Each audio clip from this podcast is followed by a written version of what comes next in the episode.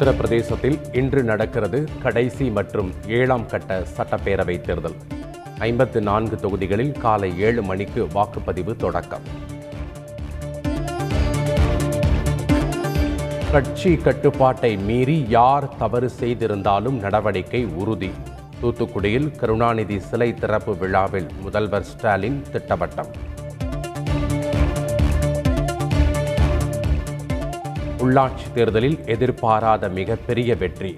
மாபெரும் வெற்றியினை காண முன்னாள் முதல்வர் கருணாநிதி இல்லையே என முதல்வர் ஸ்டாலின் உருக்கம்.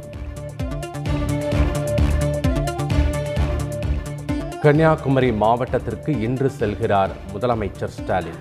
மழையால் சேதமடைந்த பகுதிகளில் நடைபெறும் புனரமைப்பு பணிகளை ஆய்வு செய்கிறார். வங்கக்கடலில் குறைந்த காற்றழுத்த தாழ்வு நிலை எதிரொலி. தமிழகம் புதுவையில் கடலோர பகுதிகளில் மிதமான மழை.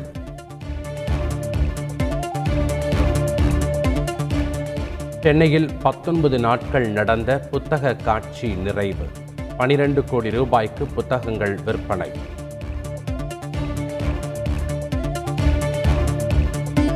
காவிரி மேலாண்மை ஆணையத்தை கண்டித்து ஏப்ரல் ஏழில் குடியரசுத் தலைவர் மாளிகை முற்றுகை. தமிழக அனைத்து விவசாய சங்க கூட்டமைப்பு தலைவர் பி ஆர் பாண்டியன் அறிவிப்பு.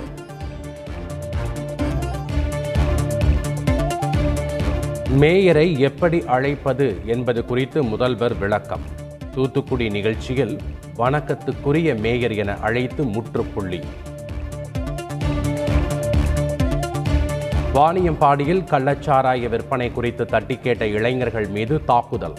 சாராய பாக்கெட்டுகளை கொட்டி பொதுமக்கள் மறியல் போராட்டத்தில் ஈடுபட்டதால் பரபரப்பு.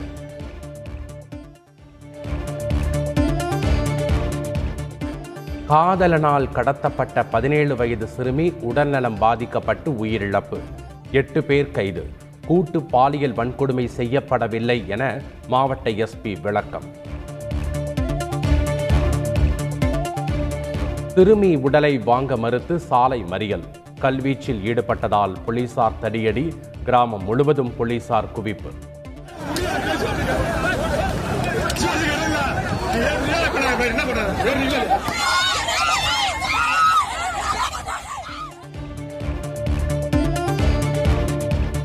திருமண வீட்டின் பூட்டை உடைத்து எழுபத்தைந்து சவரன் கொள்ளை. சிசிடிவி கருவியை சேதப்படுத்தி கைவரிசை. தடயங்களை சேகரித்து போலீசார் விசாரணை.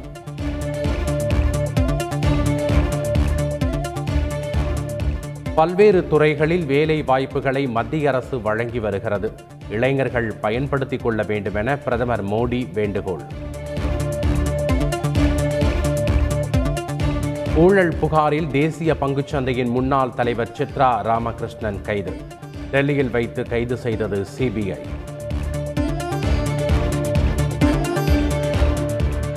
பஞ்சாப் மாநிலம் அமிர்தசரஸில் எல்லை பாதுகாப்பு படையினர் குழுவில் துப்பாக்கிச் சூடு.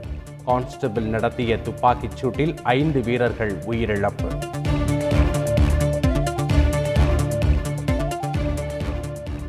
மேலும் ஏழு விமானங்கள் மூலம் ஆயிரத்தி இருநூறு இந்தியர்கள் தாயகம் திரும்புவர். வெளியுறவுத்துறை அமைச்சர் ஜெய்சங்கர் தகவல்.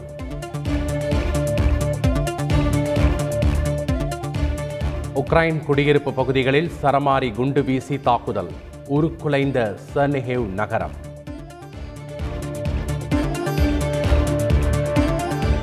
போரை நிறுத்தி மக்களை மீட்க வேண்டும். ஐநா சபையிடம் உக்ரைன் வெளியுறவுத்துறை அமைச்சர் வலியுறுத்தல்.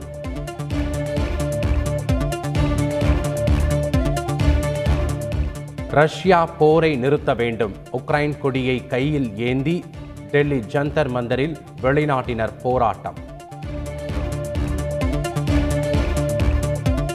பாலஸ்தீனுக்கான இந்திய தூதர் முகுல் ஆர்யா திடீர் மரணம்.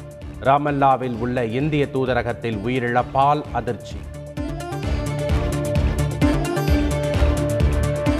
ஐபிஎல் லீக் போட்டிக்கான அட்டவணை வெளியீடு. முதல் போட்டியில் சென்னை கொல்கத்தா மோதல்.